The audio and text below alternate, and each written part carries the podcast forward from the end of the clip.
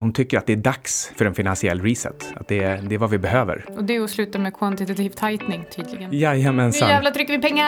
Ja, nu måste vi, måste vi.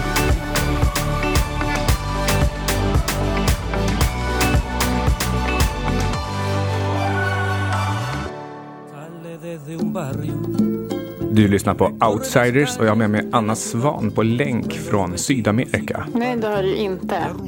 För det är den 20 januari så att jag befinner mig i kylan i några dagar till. Men när ni lyssnar på det här, då är jag på väg tillbaka. Det här är alltså avsnitt 101 av Outsiders. Och vi ska snacka om dags för reset enligt Lagarde i Davos. Men jag har ju förhoppningsvis haft 17 mycket bra dagar. Ja, i eh, lite diverse länder i Sydamerika. Men eh, det får vi höra spaning om i ett kommande avsnitt. Jajamän, lite svårt att säga någonting om det just nu mer än att eh, jag kommer befinna mig i Buenos Aires, eh, Cabo Polonio i Uruguay och i eh, Mar del Plata. Och det här avsnittet, det ljudredigeras som vanligt av vår eminente Alexander Marton. Vad hade vi gjort utan honom? Kanske inte spelat in remote i alla fall, inte för att vi gör det nu heller. Det gjorde vi däremot i förra avsnittet. Det gjorde vi och då hade vi med oss podduon Market Makers för att snacka lite om deras syn på marknaden, deras eh, bästa och sämsta case förra året, kanske vad de tycker om året som kommer. Eh, och innan dess, den veckan där innan som var avsnitt 99, så pratade vi om outlook för ädelmetaller i år och eh, ett av mina absoluta favoritcase är ju Palladium. Ja, den har ju gått eh, sjukt bra senaste året. Annars, man brukar ju säga att januari är bästa månaden att eh, göra outlooks för resten av året. Varför säger man det? Det är för att resten av året är kvar. Ja, fast då är ju i så fall februari, mars, april och maj. Alla, är ju all, alla dagar är precis lika bra att göra outlook för resten av året. Ja, du är något på spåret där. Ja, jajamän. Okej, men som sagt, vi ska snacka mer outlook då, eh, men med fokus på penningpolitik. Och då är väl det som är tanken här att vi ska prata om eh, vilken typ av konsekvenser som penningpolitiken som vi misstänker kommer föras i år kommer få för olika tillgångar. Så vi ska gå igenom lite olika scenarion och eh, försöka reda ut vad vi tror att det kan få för konsekvenser för aktier, för eh, råvaror, olika råvarugrupper. Eh, och varför jag kanske är lite mer försiktig till industrimetaller, vi har varit inne på det innan. Och eh, såklart bitcoin och riktiga pengar, alltså guld. Mm, så vi kommer spekulera lite grann i vad centralbankerna kommer hitta på och sen grena ut utifrån det vad de här olika tillgångslagen kan, hur de kan tänkas reagera. Jag tänker att vi kanske skulle börja med eh, bitcoin. Mm, det gick ju riktigt dåligt förra året. Ja, det är många som, eh, jag vet faktiskt inte varför, men det är faktiskt väldigt många som, som tror att bitcoin gick dåligt förra året, upp 93 procent. Ja, men jag tänker mig att eh, det finns ju många sådana här performancegrafer man kan se på Twitter. Då är ju 93 procent riktigt, riktigt dåligt. Eh, priset föll ju andra halvan av året, men det höll sig, höll sig ändå ganska stabilt sen. Eh, det, det som var lite roligt var att jag var på konsensus, den här eh, egentligen kryptokonferensen i New York tillsammans med Christian Ander och Erik Wall. Och det var precis när priset rusade och eh, det här, det var lite roligt för det här året så, det var jättemycket folk där såklart, men inte, det var inte riktigt lika mycket folk som det brukar. Men så det var liksom bara riktiga, riktiga bitcoiners och riktiga kryptofanatiker. jag också antar jag då. Alltså det, var, det var i maj Ja, exakt. Det var i 19. maj. Ja. Eh, maj 2019. Och eh, de som var där, det är ju verkligen de som hade tagit sig dit trots kryptovintern. Året dessförinnan så hade det varit liksom en riktig hås. Då hade ju alla tagit sig dit som hade köpt eh, någon typ av kryptovaluta och så hade ju alla gått upp och så trodde alla att de var genier. Men nu var stämningen liksom, det var mycket kunskap på plats och eh, det var framför allt eh, rätt mycket glädje. Var kryptovintern över? Mm, nej, och sen kom det en liten kryptohöst kan vi säga. Ja, alltså jag tror att det som hände var kanske att eh, vi, det blev, du vet som det brukar vara i april när man luras av våren och sen så kommer det lite snöfall. Och sen blir det jävligt, jävligt varmt. Ja, det är väl exakt så här som Elliot-vågor och Fibonacci-nivåer skapas också. Det är rekyler och motrekyler. Men totalmönstret ser rätt positivt ut, men det återkommer vi till. Ja, precis. Och det som eh, vi egentligen tänkte lyfta när det kommer till bitcoin eller kryptovalutor, det är vad vi tror om 2020. Och det är ju två viktiga saker eh, som händer. Och eh, det ena är ju den kommande halveringen. Och eh, en halvering menas alltså att belöningen i bitcoin som miners får för att skapa ett block på blockkedjan halveras. Så idag får miners 12,5 bitcoin per nytt block och efter halveringen så kommer samma siffra alltså vara hälften eller 6,25 bitcoin. Och om man tittar på hur halveringar historiskt har påverkat eh, priset eh, och det, led, det, här leder alltså till att tillgången på bitcoin minskar. Och det är också det här som gör att eh, eh, stock to flow ökar. Eh, och man gör det här för att kontra, kontrollera inflationen. Eh, och som sagt, historiskt så har det här lett till högre priser på bitcoin.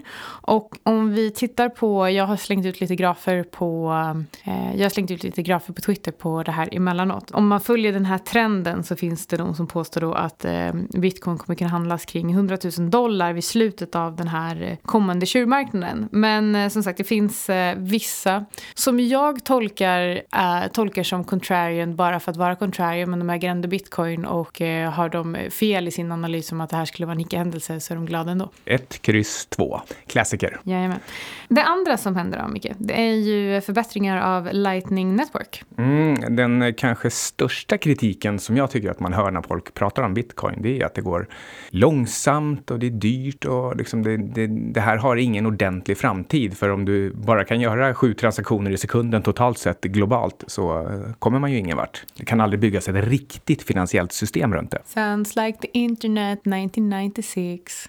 Ja, exakt. Och det är väl eh, vår... Tänk om vi bara hade skitit i internet och bara det här, det här går för långsamt. Ja. Vi lägger ner. det var ju eh, Ines Usman, i och för sig är det lite grann av en, en eh, eh, vad heter det, ja, när det inte är riktigt sant. Men eh, när hon sa det här att internet är bara en fluga. Det var ju så. Hon, eh, hade man lyssnat på henne, då hade man ju lika gärna kunnat lägga ner internet.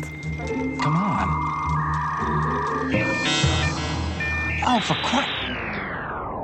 men för att vi ska kunna knyta ihop det här lite med Lagarde. Jag tycker att det börjar bli ganska tydligt att eh, bitcoin uppvisar samma typ av kortsiktiga rörelsemönster som guld. Som kortsiktig reaktion på till exempel geopolitiska oro oroligheter och så vidare. Eh, så jag tycker att det ska bli spännande att se hur, eh, hur bitcoinpriset kommer att påverkas av ytterligare kvantitativa lättnader. Och eh, jag har faktiskt inget bra svar men det som gör att jag för jag äger bitcoin, du äger bitcoin genom mig. och själv också tror jag. Men eh, det som gör att eh, jag framförallt eh, fortsätter hålla är att jag, jag tycker att det känns helt befängt. Jag började köpa på, vad var det, 3900 eller 4800 förra året. Och jag förstår inte varför jag skulle sälja nu när jag köpte lite till på 6800. Varför jag skulle sälja nu när vi står inför den här halveringen. Det finns liksom ingen poäng överhuvudtaget. Det känns som en risk att stå utanför den. Jag tycker att det är uppenbart att centralbanken bankerna har gett upp och de har bara ett verktyg. Man tar bara 2019, inför 2019 så trodde man på Alltså de, de stora eh, investmentbankerna trodde på eh, ungefär tre höjningar under 2019 och så blir det fem sänkningar, eller om plus minus en på de här olika. Men det var i alla fall att det blev åtta fler sänkningar än man trodde.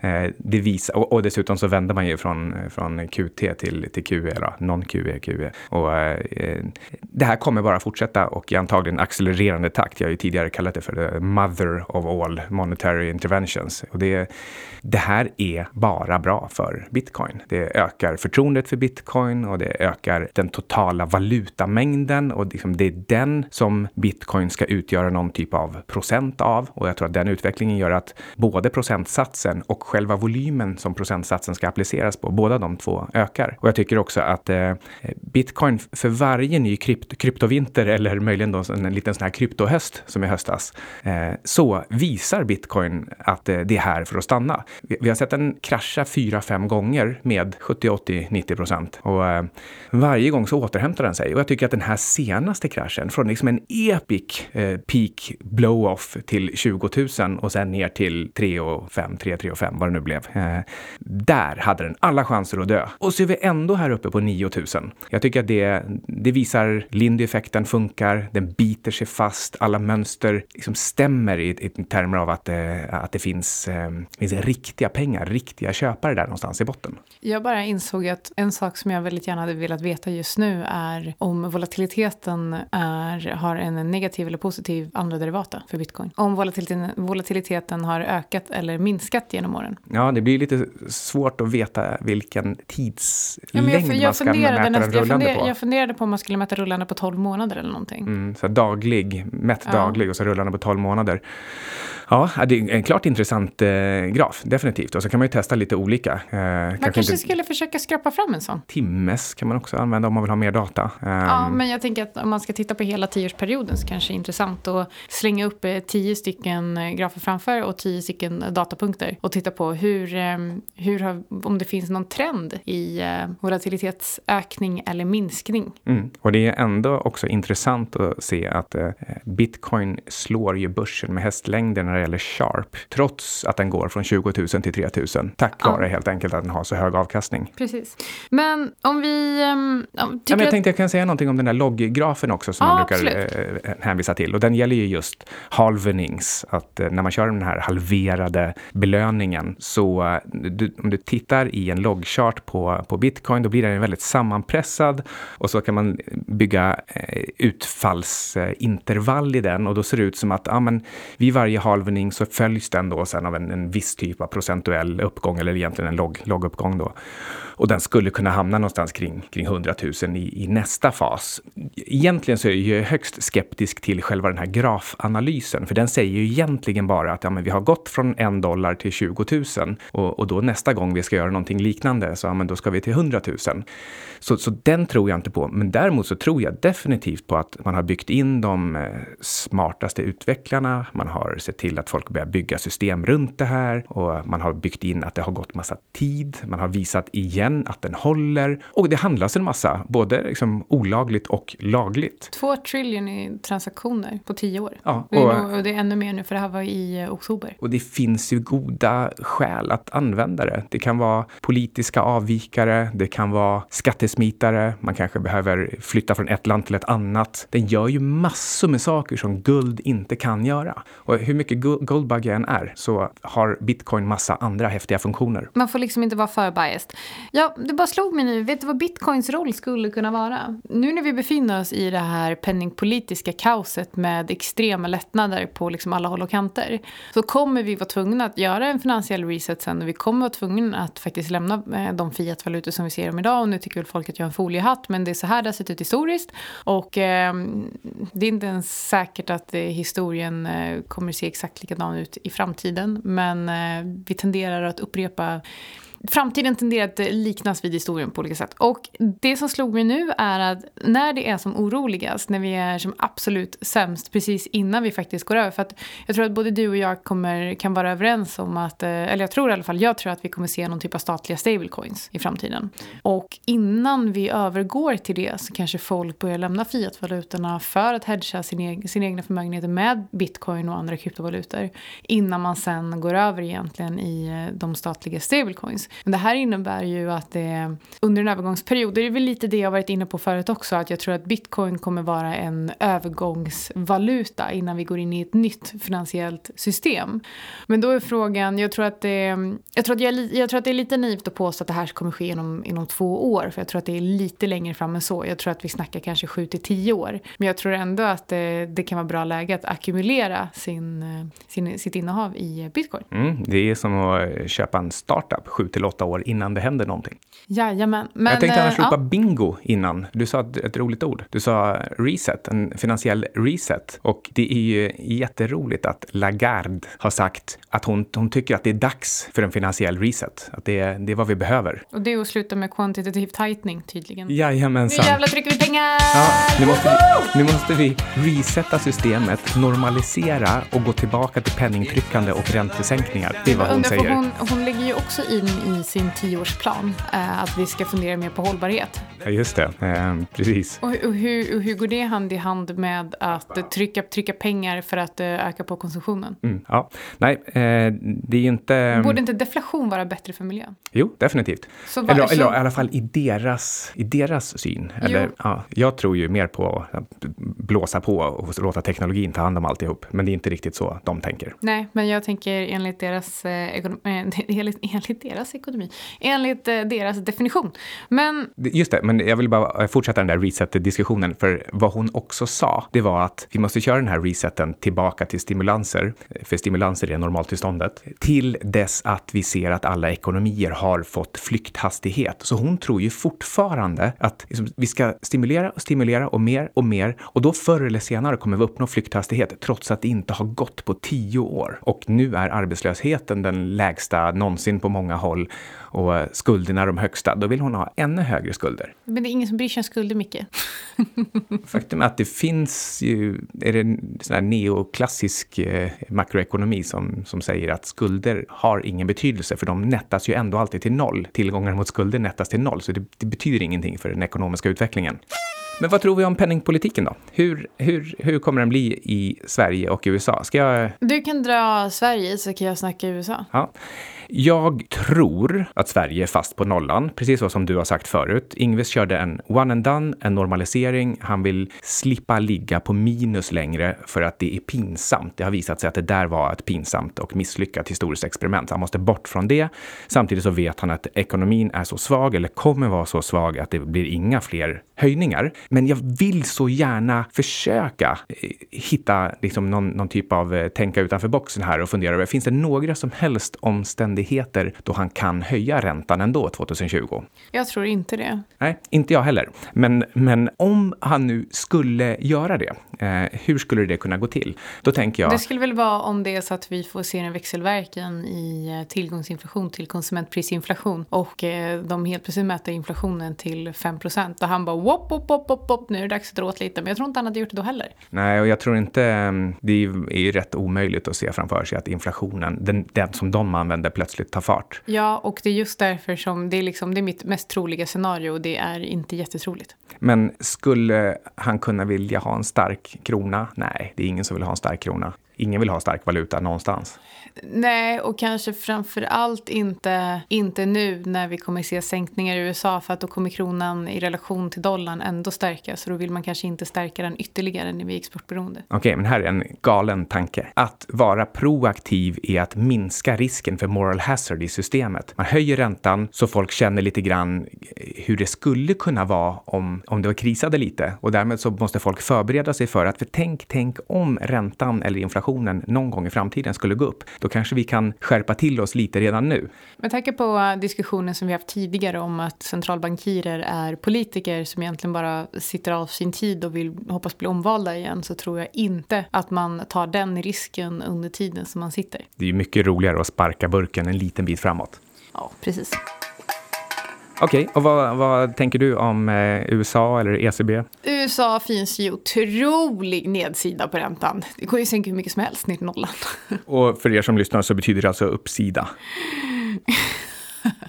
Alltså de kan sänka räntan så det blir bra för alla, för det är ju ändå alltid det bästa. Ja, exakt. Nej, men eh, oklart om eh, USA kommer gå ner till nollan, men jag eh, tror definitivt att eh, vi kommer se räntesänkningar och eh, ja, jag tror att det kommer leda till att kronan blir lite stark mot dollarn, men det, det är på, som vi har varit inne på tidigare, tre till sex månaders sikt och sen så kom, kommer kapitalflykten startas mot eh, dollarn och då kommer eh, dollarpriset pressas upp igen.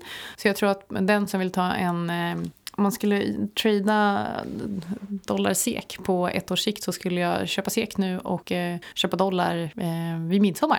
Oj jäklar, det var riktigt eh, fintrimmat. Ja men alltså jag tänkte per halvår liksom. Ja. Jag fyller på midsommarafton förresten. Mm. Jag kanske ska köpa lite dollar till mig själv i födelsedagspresent. Vad tror du om takten på QE eller någon QE-QE? Kommer de kalla det officiellt för QE någon gång under året? Kommer de öka takten? nu, nu har de ju dragit på med ungefär en half a trillion sen de de börjar med någon QE? Jag tror att det, det återstår att se. Jag tror att de kommer skjuta till så mycket likviditet i marknaden som det behövs för att hålla aktiepriserna uppe. Så uh, håll dig investerad, men hedga valutan de först, det första halvåret. Uh, om du investerar i dollar skulle jag säga. Uh, och OMX kommer följa uh, S&P och um, ja, nej men så det kommer vara jävligt glada dagar på börsen. Ja, jag tror att eftersom det handlar mycket om en kommunikationsstrategi så tror jag att de kommer växla över till att kalla det för, för QE för att det kan ge liksom extra skjuts till eh, ja, men ekonomin och eller börsen, vad som nu är viktigast för dem. Och då håller jag med dig om att dollarn nog fortsätter att försvagas mot kronan och även mätt i deras den här eh, handelsjusterade DXY som man pratar dollarindex, alltså DXY, den som står i typ 97-98, att den också, också försvagas. Den har ju försvagats väldigt lite egentligen från toppen. Även om Macro Voices skriker om hur mycket den rör sig så är det plus minus en procent liksom liksom på en månad. Så eh, ja, svagare dollar och ja, till exempel fram till midsommar. Ehm, ja, du ser. Och, och då, och då ehm, Eh, då tror jag att vi kan få se faktiskt en ganska tidig eh, uppgång igen i guld. Att den tar fart från den här platån där också guld, lite som bitcoin, har visat förvånansvärd styrka när många trodde att, eh, att nedgången skulle föda mer nedgång. Ja, nej men det har eh, varit en bra tid att ligga investerad i ädelmetaller. Och på tal om det så vill jag bara prata lite kort om palladium, platina och eh, jag vill återupprepa min eh, min väldigt ytliga analys på industrimetaller och industribolag som vi har varit inne på tidigare. Om vi ser nu, på, för att vi skjuter till massa likviditet i marknaden som håller aktiepriser uppe men så kanske vi ändå går in i en recession. Och eh, det skulle kunna påverka industribolagen eh, negativt. Och det är också, det är också så här att eh, går vi in i en recession så, eh, så kommer priset på industrimetall att falla eftersom att det är cykliska råvaror. Men det här kommer ju då på sin tur påverka marginalerna för industrin industribolagen. Eh, så att de skulle kunna få en dubbel effekt. För det skulle kunna vara så att det är inte så illa som man kanske trodde att det var. Eh, vilket innebär att de eh, aktiepriserna stiger både för att vi skjuter till likviditet och för att marginalen blir bättre. Så om industribolagen skulle råka falla inledningsvis av, på grund av det här, då är det buy Kör. the dip. Buy the dip. och som sagt, jag pratar ju väldigt mycket om palladium. Mm. Och då fick jag en fråga på Twitter vad min tanke kring platina var. Och jag svarade då att eh, jag, Platin är ett helt annat case än Palladium. Men med det sagt så har ju priset på Palladium stigit jättemycket av samma anledning som priset på Platin har fallit. Och det har med vilken typ av motorer som de är katalysatorer i. Men när ska man bli contrarian på Palladium då? Hur långt ska den få springa? Nu, bara nu förra veckan, så det här spelas in den 20 januari, så gick Sydafrika ut som står för 40% av världens produktion av palladium. Och eh, sa att i november så föll produktionen eh, med 14 procent, tror jag det var, 13 eller 14 procent jämfört med samma period för föregående år. Och eh, det är alltså inte för att man försöker gräva upp mindre utan för att det blir svårare och svårare att få tag på. Eh, så, så länge vi har shortage of supply för palladium och så länge vi behöver använda mer palladium i, eh, i bilindustrin i Kina. Sen ska vi också komma ihåg att den här Phase One eh, Trade Deal har ju också drivit på palladiumpriset för att nu tänker man sig att Kina kanske kan börja tillverka och köpa ännu mer bilar vilket kommer driva på palladiumpriset ytterligare. Mm, jag eh, håller väl med där i att eh, om man har en obalanserad eh, supply-demand situation, då när det gäller just sådana här saker som används på riktigt i, i industrin, då, eh, då kan det lite som på aktiemarknaden, det kan bara liksom fortsätta att ticka på till dess att den här situationen ändras. Det, det är inte så att du kan liksom gå in som en spekulant och bara plötsligt trycka upp priset dit där det ska, liksom, där jämvikten skulle nås. Det, för,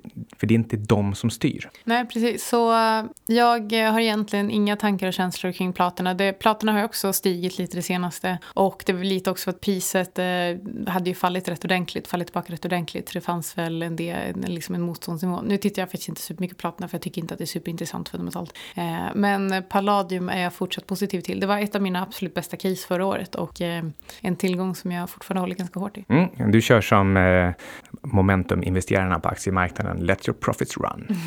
ja, exakt.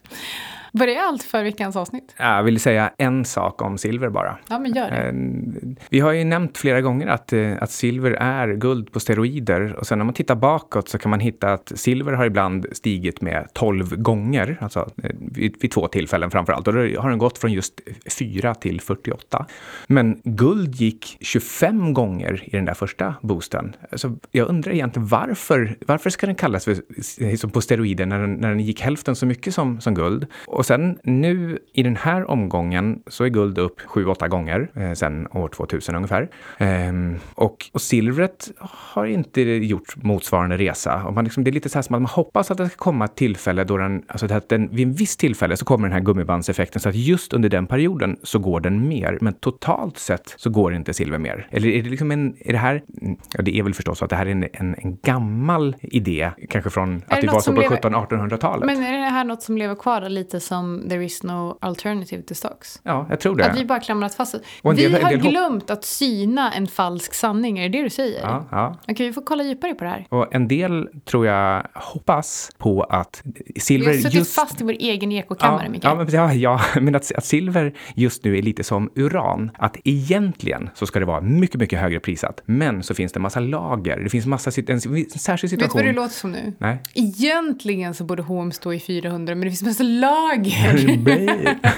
Ja, eh, men jag försöker ju bara förklara hur, hur eh, de som kallar det för silver, Ja, eller guld på steroider skulle kunna tänka. Och man hoppas att det här guld-silver-ration, den gamla historiska guld-silver-ration från 1700-1800-talet, att den skulle kunna komma tillbaka någon gång. Men eh, vi har ju varit igenom förut eh, lite argument om, om varför inte det behöver vara så, utan att det, att det snarare det finns, en, det finns en glidande effekt där, där guld är pengar på riktigt och silver är en lite så ja, halvtrött industrimetall och därför så ska den inte ha samma ratio längre, för det, det, det är inte pengar. Nej, och vi kanske... Längre.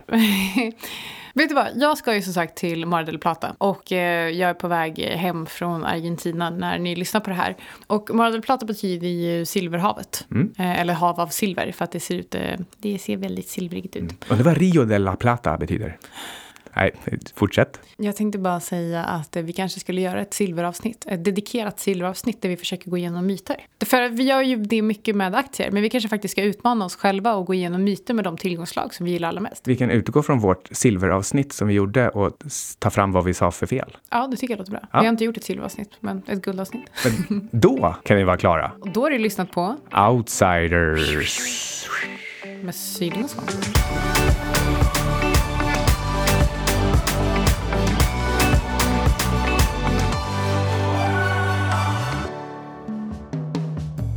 Ingenting som du har hört i eh, Outsiders har varit någon typ av eh, rekommendation.